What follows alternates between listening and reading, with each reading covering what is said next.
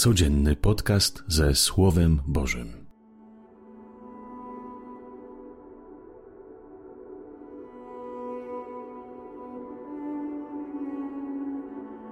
Panie, bądź moją stoją, bądź moim odpoczynkiem.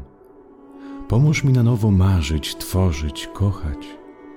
Pomóż mi wstać z przygnębienia, z ospałości i zmęczenia Chcę na nowo wypłynąć na głębie, ale dopomóż, bym się nie zraził przeciwnym wiatrem i burzą, która często nadchodzi wtedy, kiedy postanawiam zacząć od nowa wierzyć, kochać i działać.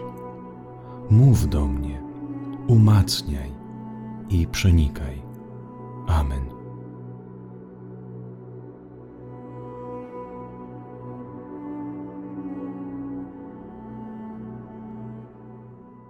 Z Ewangelii według świętego Łukasza. Gdy zebrał się wielki tłum i z poszczególnych miast przychodzili do Jezusa, opowiedział im przypowieść. Siewca wyszedł siać swoje ziarno, a gdy siał, jedno padło na drogę i zostało podeptane. A ptaki podniebne wydziobały je. Inne padło na skałę i gdy wzeszło, uschło, bo nie miało wilgoci. Inne znowu padło między ciernie, a ciernie razem z nim wyrosły i zagłuszyły je. Inne w końcu padło na ziemię żyzną i gdy wzrosło, wydało plon stokrotny. To mówiąc wołał, kto ma uszy do słuchania, niechaj słucha. Pytali go więc jego uczniowie, co oznacza ta przypowieść. On rzekł, Wam dano poznać wprost tajemnicę Królestwa Bożego, innym zaś w przypowieściach aby patrząc nie widzieli i słuchając nie rozumieli. Takie jest znaczenie przypowieści. Ziarnem jest Słowo Boże. Tym zaś na drodze są ci, którzy słuchają słowa. Potem przychodzi diabeł i zabiera słowo z ich serca, żeby nie uwierzyli i nie byli zbawieni. Na skałę pada u tych, którzy usłyszą, z radością przyjmują słowo, lecz nie mają korzenia, wierzą do czasu, a w chwili pokusy odstępują.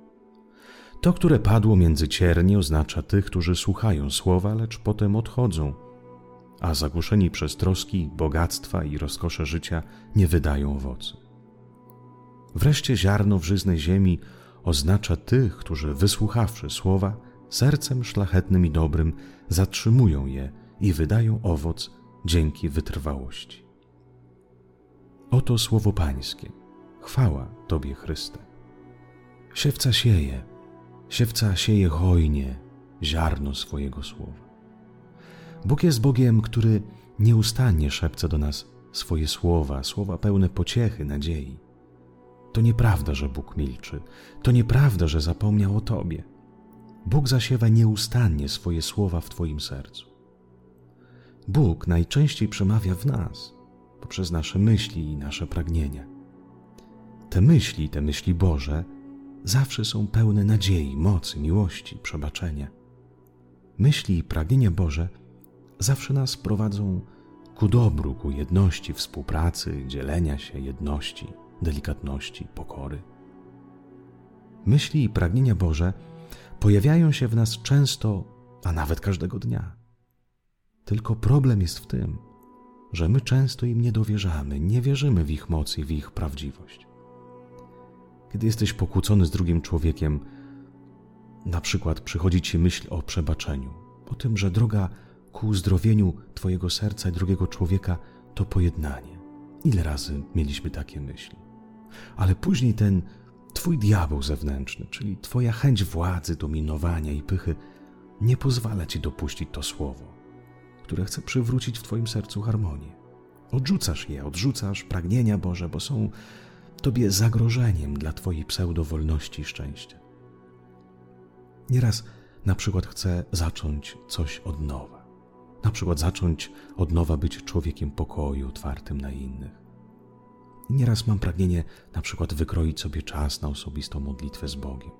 I rzeczywiście udaje mi się, ale przychodzi monotonia, codzienność, przychodzą przeróżne trudności i w modlitwie, i w relacji z drugim człowiekiem – i wtedy następuje pokusa typu: może nie warto, może się cofnąć, może wrócić do tego, co było, bo i tak, co to daje?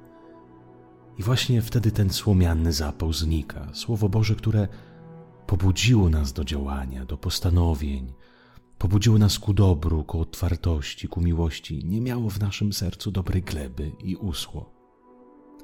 Słowo Boże nieraz na przykład motywuje mnie do ufności Ojcu, do tego, bym zaufał Mu co do rzeczy materialnych. To słowo nieraz zaprasza mnie do tego, bym bardziej inwestował swój czas do tworzenia relacji z rodziną, na przykład żoną, z mężem, ze swoimi dziećmi, z przyjaciółmi.